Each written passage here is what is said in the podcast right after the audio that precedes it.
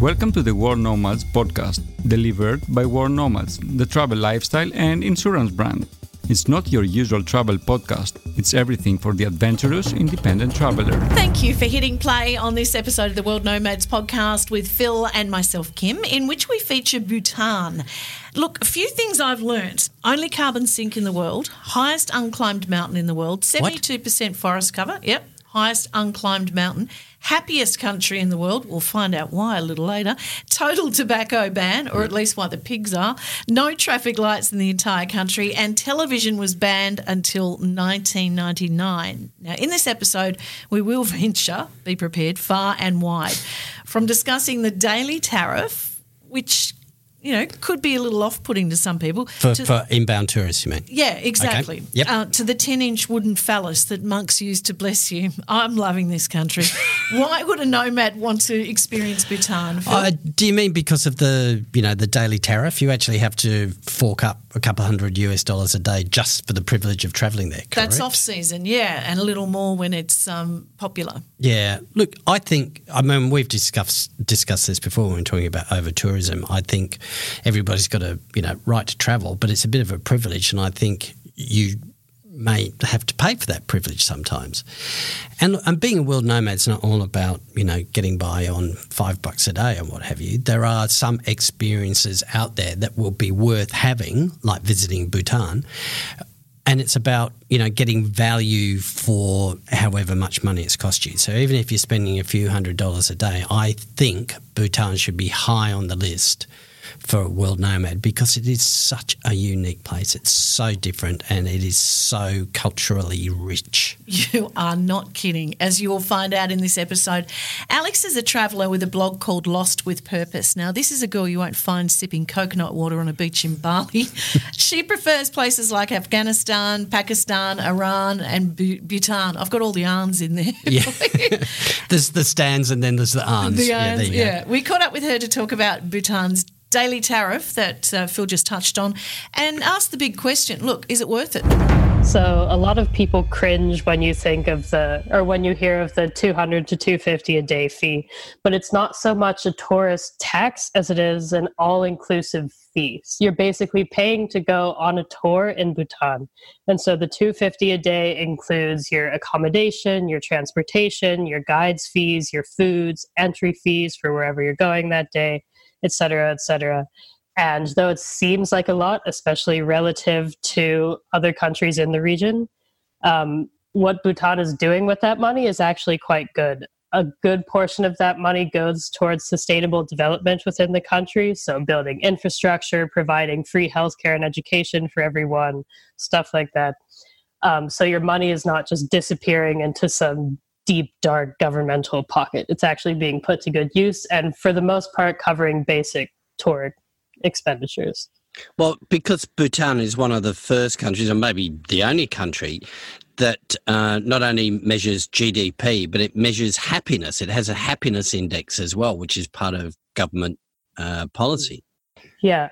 I mean, how whether or not they actually measure happiness that much or not measure happiness but hold it to that higher regard within the country i'm not entirely sure about that that wasn't necessarily so evident when i was there i think people are generally somewhat content or they're content um, but i wouldn't say that the there's an immense amount of happiness within the country necessarily. Oh no, but it's but more like a media spin. Yeah, but at least it's on the radar of the government as yeah. one of the priorities that they want. Which yeah, I mean, the government definitely prioritizes um, the important things. Like they do value the well-being of their people. Um, something that I really admire is that they put a strong value on maintaining forest coverage in the country. I believe it has to be a minimum of sixty percent or something like that. Um, and currently it's around 70 something percent. So the government has the environment at the forefront of its plans. Is Bhutan worth the money? I think Bhutan is absolutely worth the money. If you have the money, it's worth the money. Um, it's hard to find a country that's finding such a healthy balance between kind of traditions from the days of yore and modernity. Like more globalized aspects of culture are starting to creep in. Like you'll see kids walking around in Nikes in the capital. Um, everyone has smartphones in the bigger cities, but I think that it's generally been quite well preserved, but not in a museum sort of sense. They're not being forced to maintain any kind of traditions. It's not like super contrived. This is just the way that things are. And because the government really puts maintaining its culture at the forefront of its planning, um, yeah, it comes off as quite authentic without being contrived. And so I think that itself makes it worth the money. Yeah, I'm, I'm glad to hear you say that it's still authentic, but I do worry about it being um, uh, being kept as somewhere that's a privilege to go to, or somewhere that um, you know is kind of cast in concrete and never changes. Mm-hmm. I mean, I think travel is inherently a privilege, regardless of where you're going. It's a privilege, not a right. Um, and I think that if the cost barrier makes it a luxury privilege only, if that's what it takes to maintain the country's well being, then so be it. And other countries in the region, like Nepal or India, that are just totally overrun with backpackers, and some of them are culturally quite sensitive, and others are just there to smoke as much weed as humanly possible and bum around somewhere for as cheap as possible. Um, I think in a country like Bhutan that only has what 800,000 people in the country, um, I think it's good to try and maintain a balance between foreigners swooping in and doing as they will, and the local population maintaining a normal way of life. I guess what bothers me is there's kind of a, you know, given that most travelers that go to Southeast Asia, it's a very Western thing to uh, have the uh, ability to travel in that way. And then, as you say, swooping in in your, um, you know, elephant pants and smoking weed is one kind of, um, you know, cultural imperialism. But mm. then it kind of bothers me that Bhutan I mean, and it's expect two hundred and fifty dollars a day. It's a lot of money. So, mm-hmm. kind of, is that making it a, a you know a, a, luxury enclave or you know a, a, place only for the rich? I don't know. I feel I, I'm conflicted by that. Yeah, I was also quite conflicted about that because I mean, I went to Bhutan as part of a sponsored trip. It was a place that I would never be able to go afford to go to anytime in the near future, possibly ever. But it wasn't really something that I questioned because I understood that it was a manner of filtering out kind of people who are less concerned about the country they're visiting so much as just trying to check something off of a bucket list yeah. or hit up every country. And all of the tourism officials and people in the industry that I spoke to in the country they all agreed that they thought it was a very effective way of screening tourists. They said that all the tourists that they had were incredibly respectful of the local cultures and much more engaged and interested in the country because of the effort and finances that they had to put forward to visit the country. And it, they said that they weren't just getting immensely wealthy people, there were people who had been saving for years and years and years to go to the country. So it's not just an enclave for the rich tourists. But what sort of experience do you have once you're there? So once you're there, it kind of depends on where you choose to go. A lot of the people are just choosing to go to, they go to Thimphu, the capital, they go to Paro to see the tiger's nest, which is the famous yeah. monastery up in the mountainside. They go to Punakha to see the one of the largest Dzong fortresses in the country. And so there it is a kind of like show up, see the highlights, see a pretty fortress, see some fancy Buddhist things done and over. Um, but as the country starts to kind of increase in popularity and get some repeat tourists, more people are branching a bit further out into the country, going to the far north or the far east. Um, I myself started in the south of the country that very few people go to. People were really surprised to see foreigners there to begin with. They're like, why did you want to even come here anyway? um, and so there it was more like very quiet villages with really idyllic little picture perfect houses on the mountainside and a lot of like rice terraces. And there was just, I mean, a lot of my days were just kind of wandering around and chatting with people that I encountered, sometimes with a guide, sometimes without. Um, for part of my tour, I had a private guide, and he was basic he was immensely flexible. He was like okay what do you want to do? We could do this if you want to do this so be it. Do you want me to come with you and translate? If you do sure. If you don't also fine. I'll see you later. Um, so that was really nice and far more flexible than i had anticipated. Um, and then for the other part of my tour i was with a larger group of about 10 15 people and we went to a Highland, the Royal Highlander Festival in Laya, which is Bhutan's northernmost settlement, and that was really wild because it was a two-day trek up to this small town in the mountains, um, and it was a festival to celebrate nomadic traditions and cultures in Bhutan. And so, nomadic tribes from all over the northern bits of the country came together for to show off sports and dance and other cultural activities. The king came. I love how you just threw that away. The king came. Yeah, the king. Oh, yeah, the king. By the way, by the way, I got to meet the king of Bhutan. he was the one who spearheaded this festival. He started it because he wanted to bring more attention to the northern area of the country. And what better way to do that than a festival? So he actually started this festival and he makes the trek up to the festival himself every year on foot even though he's a king, he does not get helicoptered up, he walks up. And so he came to the festival for the first two days to come and say hello and shake hands and, yeah, greet the people. And so that was pretty wild. He also looked like a Bhutanese version of Tom Cruise in uh, Top Gun because he had his hair slicked back and had aviators on and was just like so cool and charming as he was gliding through the crowd. So that was, and so that was a lot of fun because the tour group would just kind of come together in the morning, have a little bit of a chat, have a bit of breakfast, and then we could just disperse and go off on our merry way and do whatever we wanted during the festival and then come back later. What I loved about that story was that you straight away you separated the money from how a nomad wants to travel. Would you agree, Phil? Oh, totally. Yeah, absolutely. The way you separate the money from how a nomad wants to travel, what do you mean? Uh, I mean, traveling responsibly and, you know, being able to uh, make your own choices and then being able to, you know, connect with the people that you meet is part of what being a nomad is about, you know, what we believe at World Nomads anyway. And it seems as though, you know, like that 250 bucks a day has melted away because it's enabled this really special kind of travel. Yeah, I'm like you. I don't want to have a super rigid holding your hand. We have to do X, Y, and Z, and if we don't, the world will end kind of thing. Freedom and flexibility is paramount in any kind of adventure. Thank you for that, Alex. And if you think a Tom Cruise lookalike complete with Sunnies is out there as a leader, take a listen to Marie. Now, she joined me to chat about Bhutan's obsession with penises, amongst other things.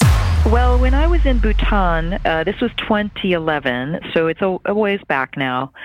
Um, one thing that was, I had read about this in advance, and it, this was less common than I expected, but a lot of places in more rural areas, there is there are phalluses, there are phallic paintings on the side of uh, village buildings across towns all throughout rural Bhutan.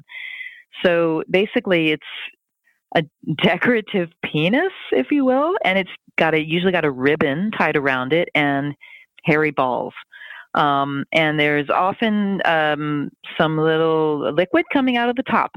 And okay, that's unusual, right? Where we live, that's unusual.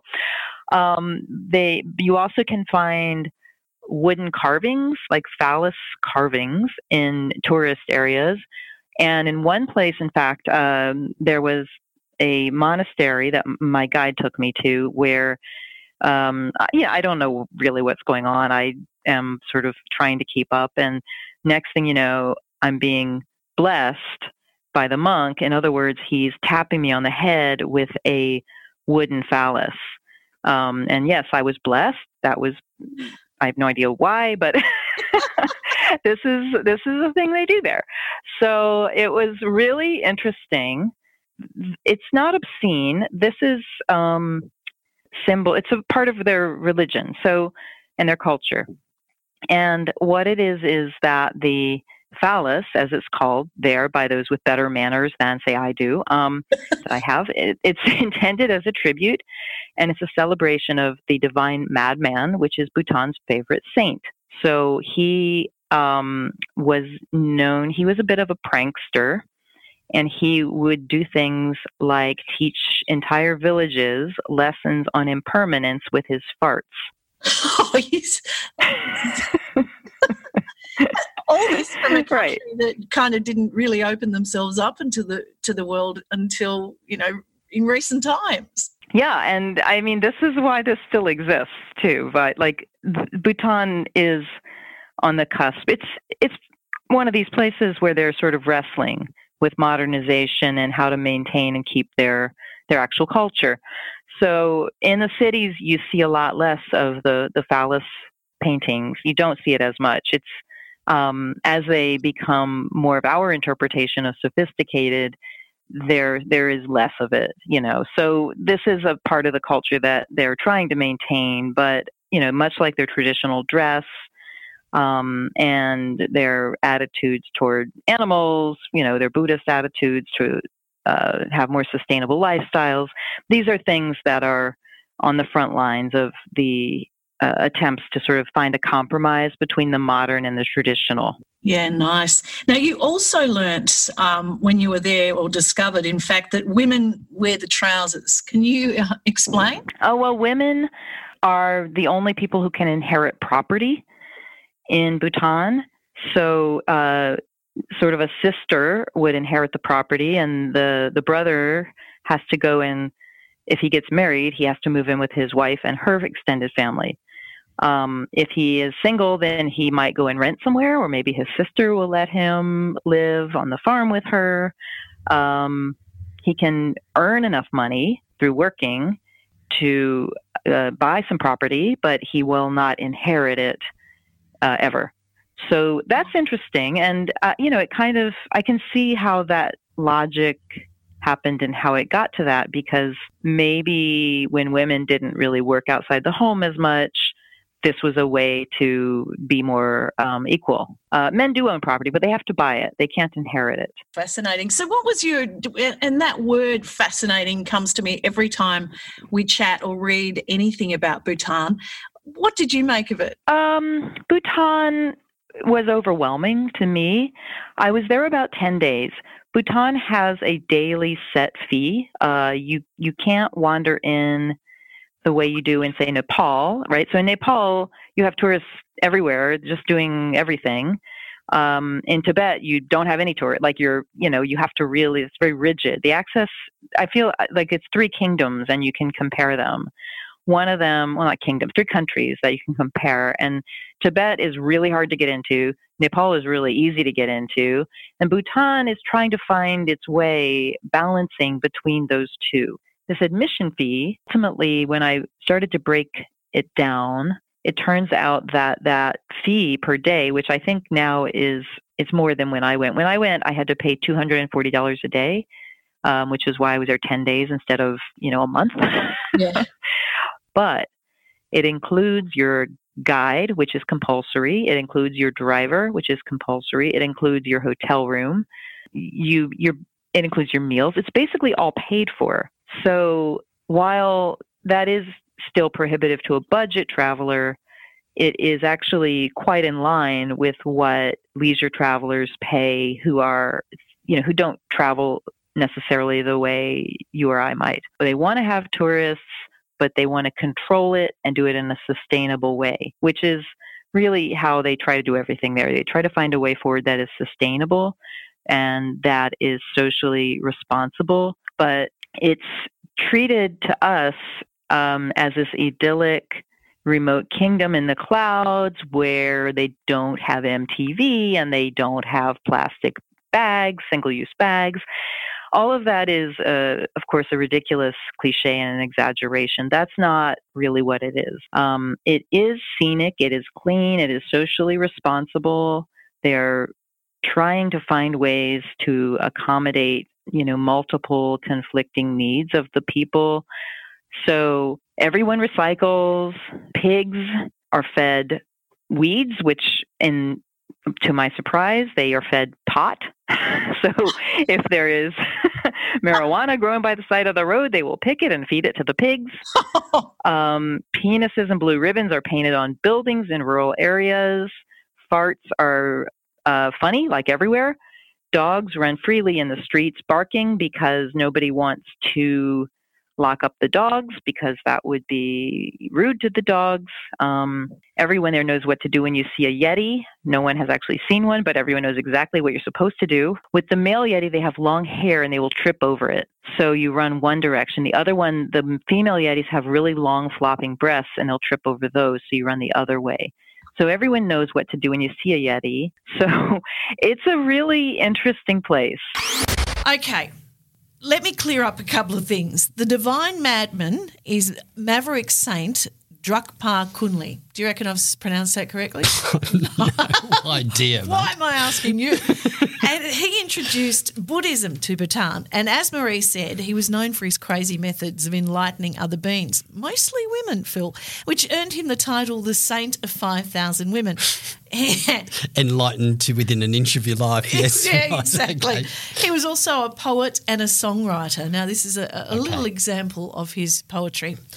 I am happy that I am a free yogi, so I grow more and more into my inner happiness. I can have sex with many women because I help them to go the path of enlightenment. Outwardly, I'm a fool. Inwardly, I live with a clear spiritual system. Outwardly, I, I enjoy wine, women, and song. And inwardly, I, will, I work for the benefit of all beings. Outwardly, I live for my pleasure. And inwardly, I do everything in the right moment. Outwardly, I'm a ragged beggar. Inwardly, a blissful Buddha. Do you know how that's, you know, alternate um, sentences there. Yeah. Yeah, I'm only one of each. I'm not the other one. I'm just the first okay. one. so you outwardly enjoy wine, women, and song. You that's outwardly live for pleasure. Yeah, that's it. so, so, what do you make of the divine madman? Yeah, look, yeah. He had a bit of fun. He's had a bit of fun. And if you can get away with that, then yeah. I'm not trying it though. Uh, no. Now to those pigs that get high. Now, apparently true, not that I doubted Marie, marijuana does grow plentifully in Bhutan. While it's illegal for the locals to smoke it, that doesn't stop farmers feeding it to their pigs. Now, why? And also, as Buddhists, they used to import their meat because right. from India because they had an issue with killing it, but that they seem to have relaxed their rules on that. So they feed it to the pigs. They get the munchies, which is what happens if you have marijuana. You, is that right? Yeah, apparently. Oh, okay. Uh, okay. You want to eat and eat a lot, so the pigs become nice and fat. What's travel news? Oh, right. Okay, travel news. Actually, it's big news right now, but it's actually a bit of a lesson for whenever you're listening to this episode in the future because another airline has gone bust in Europe. Um, it's called WOW Air and it's based out of Iceland and they uh, have just declared bankruptcy. I think there were like five medium sized airlines in Europe went bankrupt last year and this is like the third already this year in 2019. So it's rising fuel prices and costs like that. Wow. Well, exactly. Well, and then an F word. Yeah.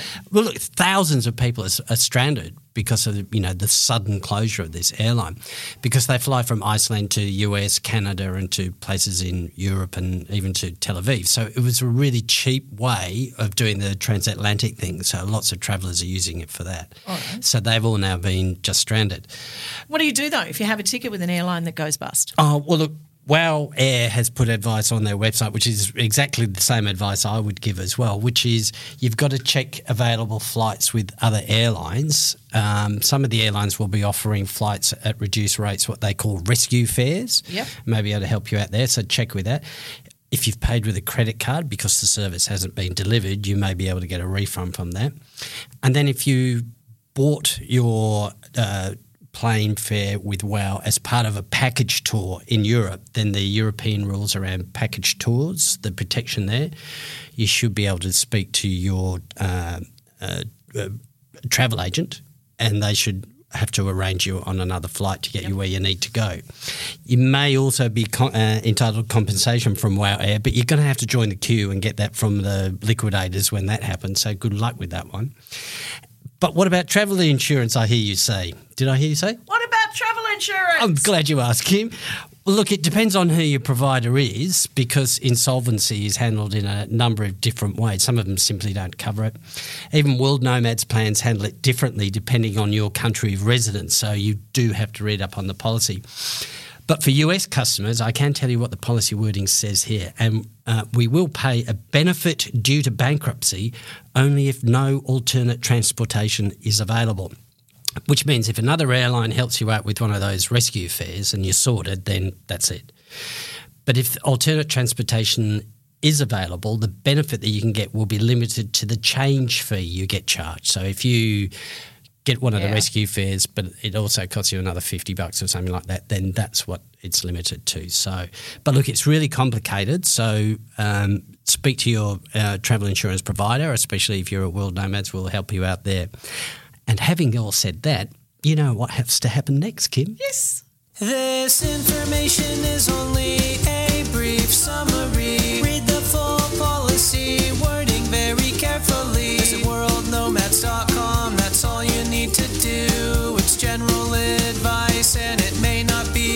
For you.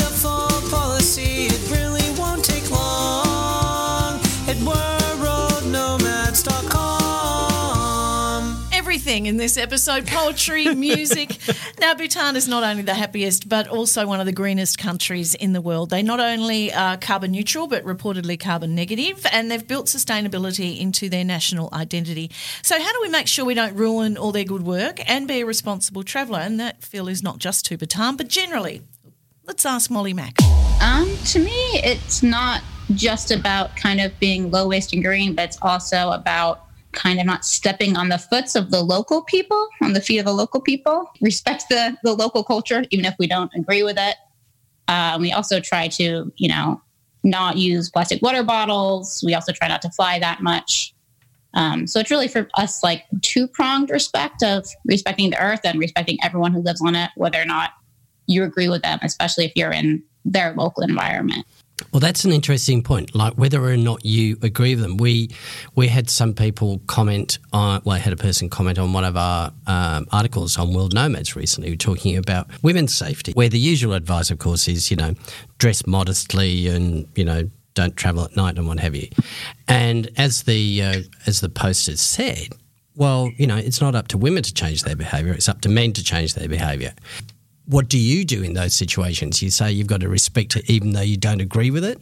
Yeah, that's kind of what we do. I mean, generally, I, I, I do agree that it's it's not up to the women. Like I should be able to go and wear whatever I want wherever I want. But if you're somewhere, um, we traveled a lot in Central Asia, and you know the women don't show their knees there, and you're going to draw excess attention to yourself if you do. And um, if you want to make a statement, and do that that's you know that's your prerogative. But for me i'm not trying to stand out and i don't want to make people feel uncomfortable the same way. I don't want people to come into my home and make me feel uncomfortable. Um, and also it's just it makes for a more enjoyable travel experience because maybe you don't agree with people but you're going to be welcome to talk with them and um, learn about their culture.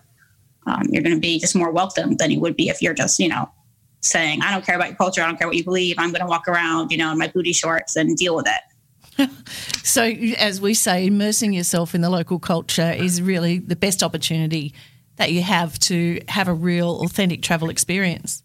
And do you, and do you I mean, think? there, I think there was one time where I really got sick of it, but we were in the like middle of nowhere hiking in to no, Kyrgyzstan in a, like a walnut forest, and I put on my Nike shorts, and immediately our guide said something about it. What was wrong with putting on your Nike shorts? They were too short. They showed my thighs. In a walnut forest. Who's going to see you? That was my thought. I was like, I'm so respectful all the time, but it's really hot, and I'm going on a hike in a forest, and it's just the guide, and and at that time my boyfriend. I was like, what does it really matter? Have you taken the opportunity, just going on this about you know having a proper travel experience, connecting with people? do you think you've had the opportunity to do some education back the other way as well, rather than just you know rolling over and accepting what's happening? And do you think you've been able to express to other people that maybe their rules are not right? I, am sure we have. I mean, uh, my, my biggest things that what I usually will talk to people about is um, when I see littering, usually I say something like, why don't you put that in the trash? Like it doesn't belong there. Um, I also usually when I see like animal cruelty, I, I say something, even if it's someone just, you know, you'll stay at a hostel and someone's kicking a cat. I'm like, that's really not the right thing to do. Um, but a lot of times I, I don't try to get into like political talks with people unless I'm feeling very, very comfortable with them. Yeah. Especially since a lot of places I've traveled have been more remote in third world and they're just like, oh my God, it's someone visiting here in general. Yeah. you kind of want to make a, a good impression for other people who may come through. So, have you always traveled with this, you know, social responsibility mindset, or is that something that you learned? Um, I think it's definitely something that I learned. Um, also because I didn't really start traveling till I was a bit older. I was, know, I wasn't 19 or 20. I was, I think, about 24, 25. Um, so just the awareness of the world around me and the places I was going. Um, but also, I think it's because I worked as a tour guide in Italy and I just saw so many disrespectful American students around, and I didn't want to be that person. Some of the other tips that you offer to travel responsibly include things that we've talked about on po- previous podcasts, like shopping locally and um, Yeah. know, but also never giving money to children. Yeah that's that's controversial and it it can be hard you see you know a, a child who's you know in a really desperate situation but the amount of times that that money is really going to that child to buy food is very few and far between. And the ultimate point is that a child shouldn't be in the street.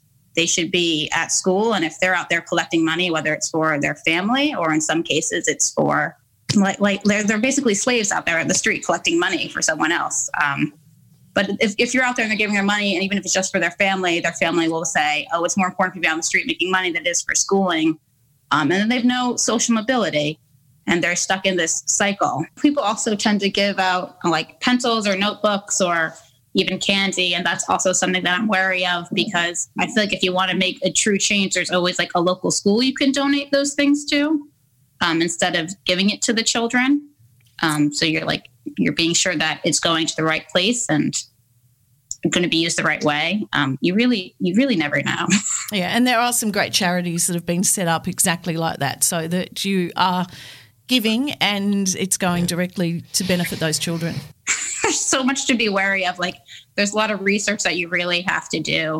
Molly's travelled independently to 40 countries, always with an eye to environmental and social sustainability. She works for Eco Bags, and their mission is to offer thoughtful, ethically, and sustainably sourced, durable, reusable bags. Say that quickly five times. uh, that inspire people to reduce, reuse, recycle, and reimagine the world that we live in. Yeah, leave no trace and do no harm. Good idea. Our next guest is one of the founders of Bhutan Homestay. Now, Yuli has in Bhutan on and off for many years, and she's conducted ethnographic research on traditional hospitality practices, travelling, and gift exchange in rural communities. She'll explain that further. So, she's very familiar with village livelihoods all over Bhutan. Bhutan.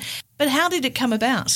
Yeah, that's uh, quite an interesting story. So in um, 2011, I, I started my PhD program in, at UCL in London, and I stayed with uh, my Bhutanese friend um, in London at her house. And one evening we were sitting and discussing that, and I'm my degree is in social and cultural anthropology.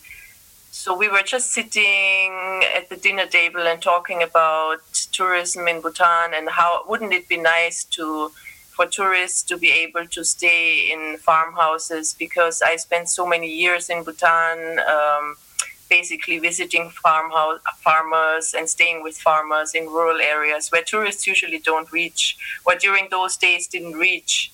So then this whole idea came up, um, you know, um, setting up a tour operator in Bhutan by my Bhutanese friends, and they told me I can basically develop the concept and implement my ideas, and that's how it all started. And Well, how has tourism changed Bhutan? well, actually, what what I feel has changed most is the infrastructure. It's maybe the the road infrastructure, guest houses, facilities over the past 15 years have really improved uh, a lot. So the first time I was in Bhutan, you barely found a guest house in rural areas, but now you have um, really along the main uh, road with they call it the highway through Bhutan. It's going from the south in Phuentsholing to Thimphu, the capital, till the east, and again you can exit from Samdrup Jongkhar, which is the border town in the east. Uh, basically, you find guest houses and hotels all along this route. Um, and you know, Thimphu, the capital, has really grown immensely. It's uh, basically the the population has uh, tripled over the past 10 years. And there's a lot of issue with uh, uh, uh, rural urban migration because of that. The, the, the, the most of the impact is is on the infrastructure actually So, what then is a, is a typical homestay like as opposed to, you know, checking into a motel or a hostel?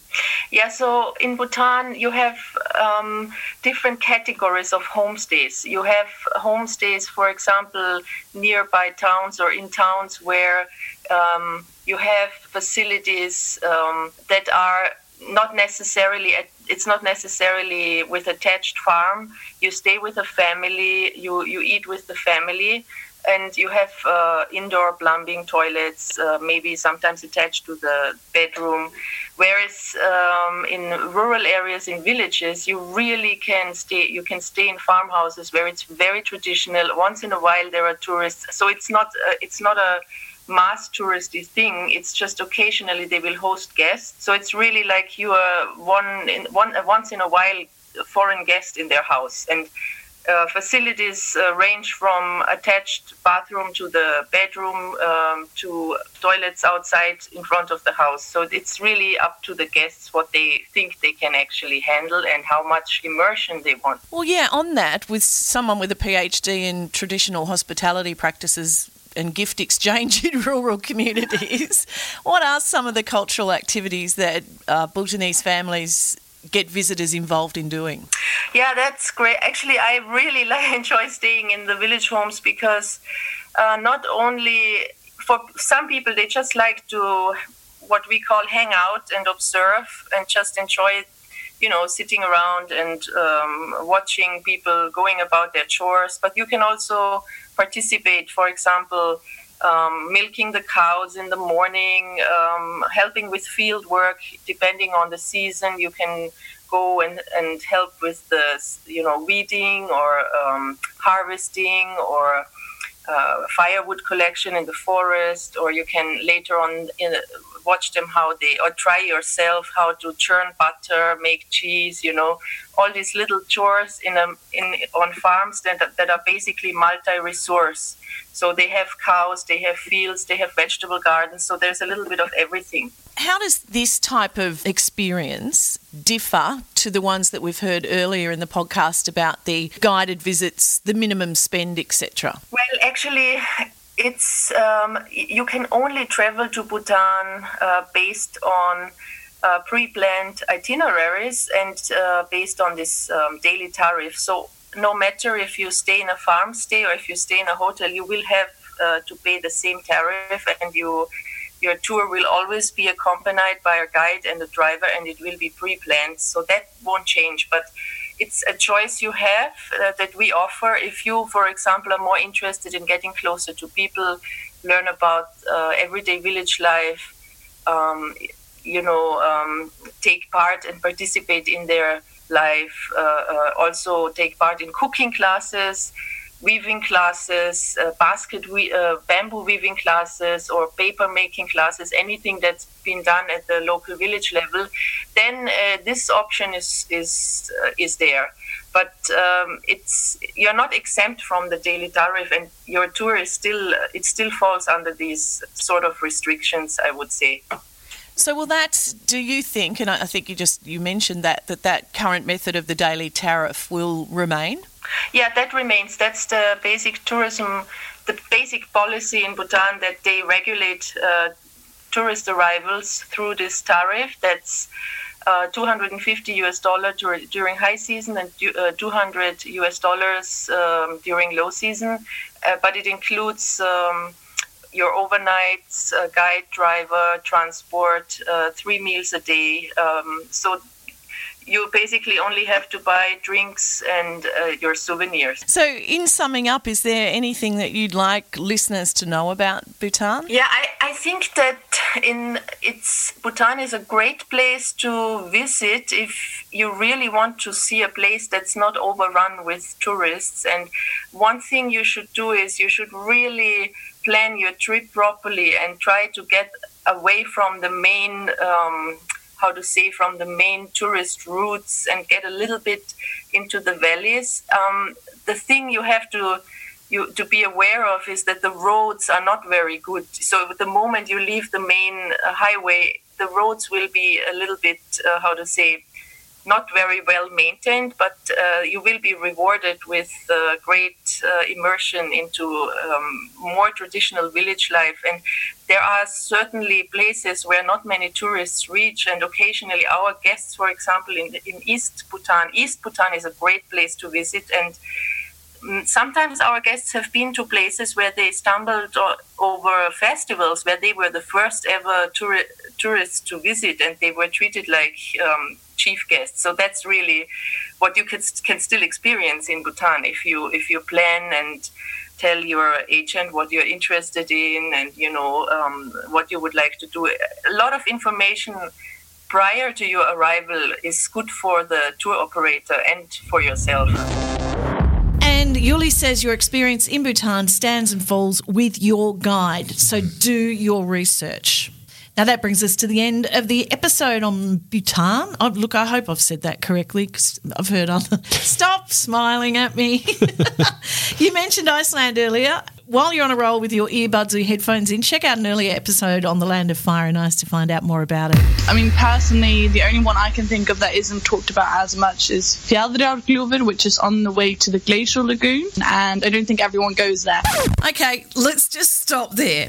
How did Alex pronounce that name? Fjalldalgljúfur, Now, Phil, Bjardsgolf? Alex, Fjalldalgljúfur, Phil? Bjardsgolf? No.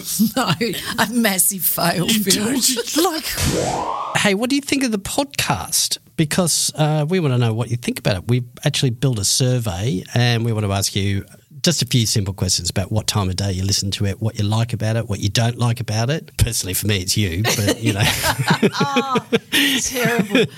You, you got to watch what you wish for. All right. no, but be honest, do the survey for us. It's embedded on the show notes. So uh, hop onto the show notes at worldnomads.com forward slash podcasts and fill in the survey for us. We'd really appreciate that. Okay, you can get the World Nomads podcast on iTunes. You can download the Google Podcast app, subscribe, rate, share, and tell your friends about us. Hey, I just 78% of podcasts are discovered by word of mouth. So help us out there. Yeah, exactly. So next week, amazing nomad Angie Davis joins us. She's a photographer, filmmaker, and journalist who sold everything to travel around the world with her young family and barely a possession. Cheers. Bye. The World Nomads Podcast. Explore your boundaries.